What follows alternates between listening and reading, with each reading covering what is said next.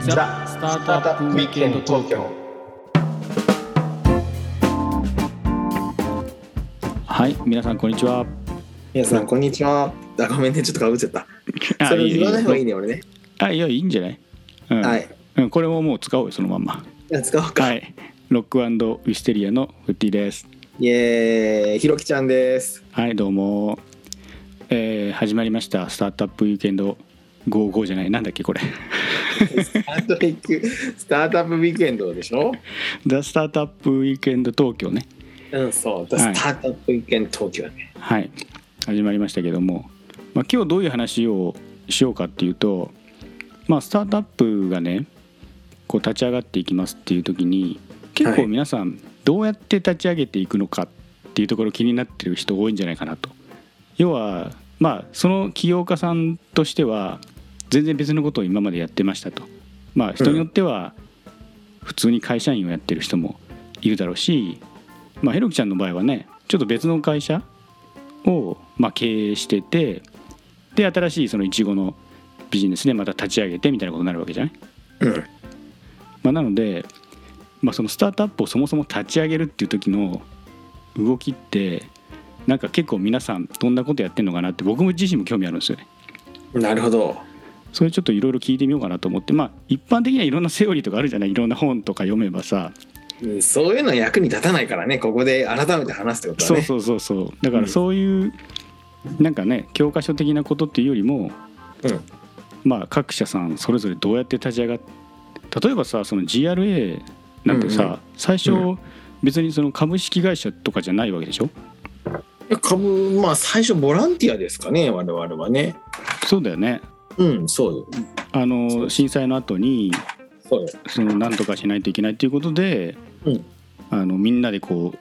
うなんかど泥とかをうん除去しに行ったのが最初だよねそう泥かきボランティアの NPO 活動から株式会社になって今に至るっていう感じだねでそれってさその泥かきに行ってた時はさうんその今みたいにその IT でイチゴのねその環境をコントロールして何やかんややっていこうとか最初から思ってたわけじゃないでしょいや全く思ってないねそれはでしょうんだからどの辺でこうこれをこうしてこうしてスタートアップにとして起業して、まあ、株式会社も作ってで資金調達の話はねちょっとまた今度やろうかなと思ってるんだけど、まあ、うん今日はちょっと本当に立ち上げのところ立ち上げねうん、どの辺でそういうふうに思ってたのっていうのをなんか聞いたら面白いかなと思ったこれは面白いかもしれないですねこれ私の話でいいんですかそうそうでもし今度こうさ、ゲストが来てくれたりしたらさ、うんその辺の話も聞いてみたいよね、ああそうね確かに、まあ、じゃあ最初なんでまあ僕らしか今いないからさ、うひろんきちゃん的にどうだったかっていうところで僕の記憶だとね、うんまあ、2人で大学院に帰ってた時にうん2年生になる年にの春に、まあ、3.11がありうんでそこで、えー、となんかボランティア的なとこ活動の組織を作ったじゃない、うんうん作ったうん、でそこからどうどういう曲折あってこれ GRA のいちごビジネスになっていったのかっていうのがなるほど気づいたらねできてたから僕そのそうだよねそうそうそう中の人たちは多分めちゃめちゃ大変だったと思うんだけどうん周りから見たらあなんか急にできてるってイメージの人も多いと思うねえーっとねそのまあまあ3.11ありましたよね今から十何年前ですか12年前ですかもはや、うん、11, あえー11かな11うん早いですよね。でそれでこうまずはそのボランティアで東京のね東京に主に東京に住んでいる仲間それはあのでそれこそ大学院の友達だったりその外の経営者の仲間だったりみんなを連れてボランティア活動を始めたのが、えーまさに春ぐらいだよね。で夏ぐらいまで、えっと、ボランティア活動をやっていてでねたまたまねそのいちご農家さんのえー復旧のボランティアにアサインされたんですよボランティアセンターから。それで一生懸命いちごのそれは何ねアサアサインアサインされたん だアサインされたそんれです自分でこう行くっていうよりもあなたここよって言ってそうよあのへー役場に行ってねボランティアセンターボラセン通称ボラセンね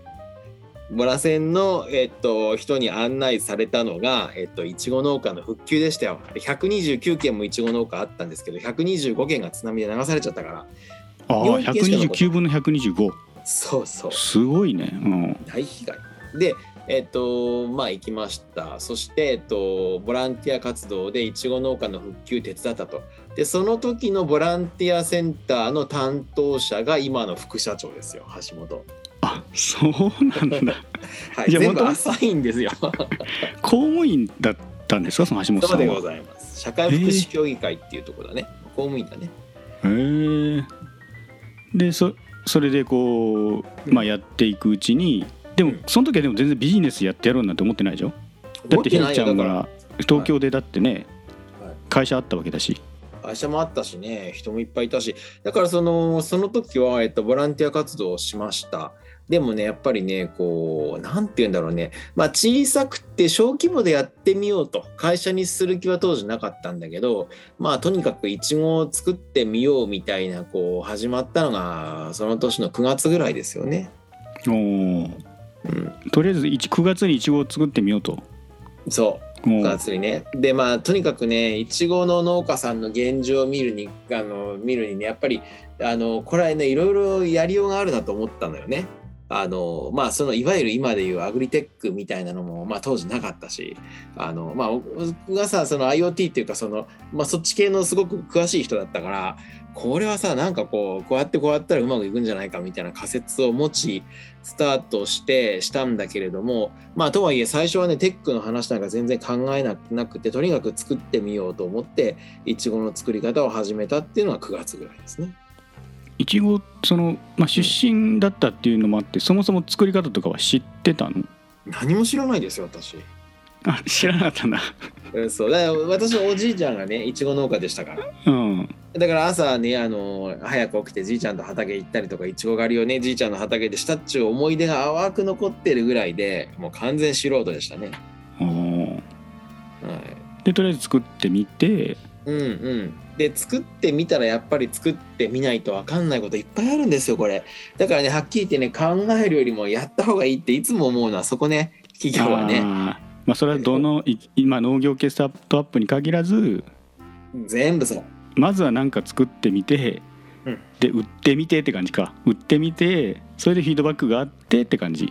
うん、まあもう例えばそうねもう3ヶ月ぐらい検討したらもうあのやめるんだったらやめるでやるんだったらもうすぐにすぐにやるってことだよねあの、うんあんまダラダラ考えてるとね良くないんですよねこれいろいろまあその話もキリがないよねそのそれは深い話だからそれ置いといて置いといてまあとにかくやってみたのよ。ね、であのハウスの骨材を農協行って買って、えーパイプハウス組み立ててでねビニールかぶせておいであのベンチ立てて井戸まで掘りましたよ。で井戸掘ってねなんか塩水しか出ねえべとかっつってねそれは津波来てるから塩しか出ないですよね とかそういうレベルから始めましたそらうかそうか土壌がもうそうなっちゃってるってことかそう塩害でね何本掘っても塩水でどうすっぺとそれでこういろいろ始まったわけですよああまあそれが最初か最初。でまあいちご作ってじゃあそれでまあなんだブランド化しようなんていうのもないでしょ最初は磨きいちごでいやいやあったよあったよだからねそれはねえっと磨きいちごを作ろうと思ったんですねで磨きいちごというブランドをストーリーとか山本町の話とか全部いや山本町私のね故郷の話、うん全部ストーリーを立ててこれでいこうっつってあのこうやったんだけどもなかなかねやっぱりその残った農家さんってねやっぱこう自縁血縁のしがらみというかまあいわゆるその、まあ、ちょっと閉鎖的な部分もあってねあのあの新しいブランドでこれを売ったら儲かると思ってもなかなかすぐにできないっていうのがあったわけ事情がねあ難しい事情なんですそれはあ。それは流通機構の問題とかですか最初のそ問題のとかね既存のううんんまあ、組合的な問題とかねうんうんでそうするとねおかしいなと思ったのは山本町ってね宮城のね、まあ、ナンバーワンのいちごの産地だねほとんど、うんうんまあ、でそれだけどね売ってるのがね仙台いちごって売ってるんですよ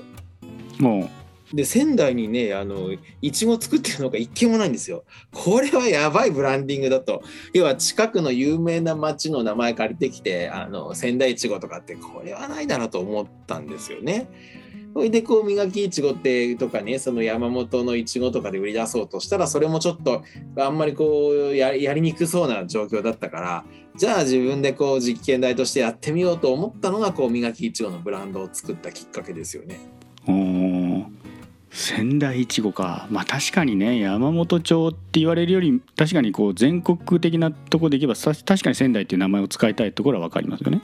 うんうん、まあちょっと古いけどねそれもあーなるほどねそそういうそういう感じはねういう感じも。うんうんそうそれでまあ作ってみて最初一緒にやったのが農業40年のベテランですよ。ほいでその人がいちごめちゃくちゃ作るの上手で朝の4時ぐらいに毎日来るんですね。で365日ね休みなしだと言われてで朝4時に絶対来いと、ね、言われてでき来ましたよ私。でこれはねあの若い人をたくさん集めて山本町いちごでねこう突き抜けた世界的街にしようっていうふうにね当時思ってましたからはいはい、俺はね真似できないと思いましたね誰もあこのなるほど残念ねこのやり方だと。いやー無理だとこれはね農家継がないわと、でねいちごの作り方を教えてくださいって私言いましたその師匠にねうん、で師匠にどれだけ褒められるだろうと思って言いましたよそしたらねもうなんか半分殴られるぐらいに怒られてね「バカ野郎」と「いちごの作り方ってのは人に聞くな」と。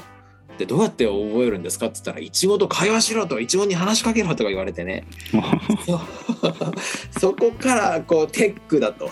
これはねこの技をリスペクトしつつもこうテクノロジーを使ってこの技を再現可能なものにしないと農業に未来はないと思ったのがいわゆるこういわゆるそのテックに入っていった最初のきっかあけあですよそこがきっかけだったんですね。そうそれ半年後ぐらいですよだからそれまではそれでうまくいってたわけだもんねそういうおやって教えるおじちゃんがいて教わるまあわ若手って言ったらいいのかなみたいな人がいてこれが連綿と続いてきたわけでしょ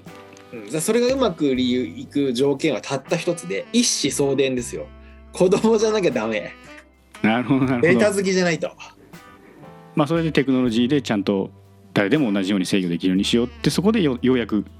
ようやくですあでそれは2012年ぐらいからそれに投資してったそうだよね10 2011年に植え付けをして2012年に初収穫を終えて2012年の春先ですかねそうですよほいでいろんな国行きましたよ農業先進国みたいなねまあ、あーちょっとここのこの話するとまた何日もかかっちゃいそうだけどオあランダ そうだねに行たりちょっとまあ今日は立ち上げのとこだからまあまあ、うんあのここからこうね1までは行ってじゃあその1をどう10にしていくかっていう部分のところはまたおいおい話そうよ。そうね、うん、ねいろんなね、うゲストの人とかとも話しながらうん、ここどうしてたのとかっていうのをやってああいいいですねけたらいいんじゃない今後は。はいうんいやなかなかちょっとドラマ最初だけなのにすごいドラマだねやっぱね。 そうよねね今回はねいちごのその話だけど、まあ、他のスタートアップにしてみても、うんまあ、なんかこう解決したい課題みたいなものが多分こう起業家さんの中であってうんで、まあ、それをとりあえずやってみてであこここれなってたらちょっときついよねとうんでここテクノロジー入れてみようかっていう、まあ、そういう流れってやっぱり普遍的なのかなやっぱりね。そうね課題解決型のねそういうスタートっていうのはありでしょうねやっぱり一つの大きなパターンの一つですよね。そうだねうん、うんいやなかなかちょっと面白かったし参考に皆さんなったんじゃないかなと思いますねなりましたか今の話参考に。いやーなるでしょうそりゃそうですか。うんね志型とかもあるよね。ただ単にやりたいとかね。あまあね志型あとはその市場がなんか伸びそうだから行く系のやつもありますしねあるよね。それうもんそのあたりはもう非常にシンプルでいいですよね。うん、まあ、割とこうサイエンスになってる部分でもあるかな、そこはねあとそれが大好き型とか、ね。はいはいはいはいうんまあ、スキーが高じてこう知ら知らないうちに売り上げが立ってそう回んなくなって、うんあの会社化していくっていうパターンとかねそう社会起業家型とかねソーシャルインパクトだよね金じゃなくてみたいないろんなケースありますよねだからそのそそれぞれのそのなんだろうね起業家さんの話今後いっぱい聞いていいきたいなと思ってますんではい楽しみですね、そうですねはいじゃあ今までの、えースタートのところの GRA の話聞いていただきましたけどなんか参考になれば嬉しいなと思います。はいはいじゃあ今日は一旦この辺ではーい。はいさよなら。さよなら、ありがとうございます。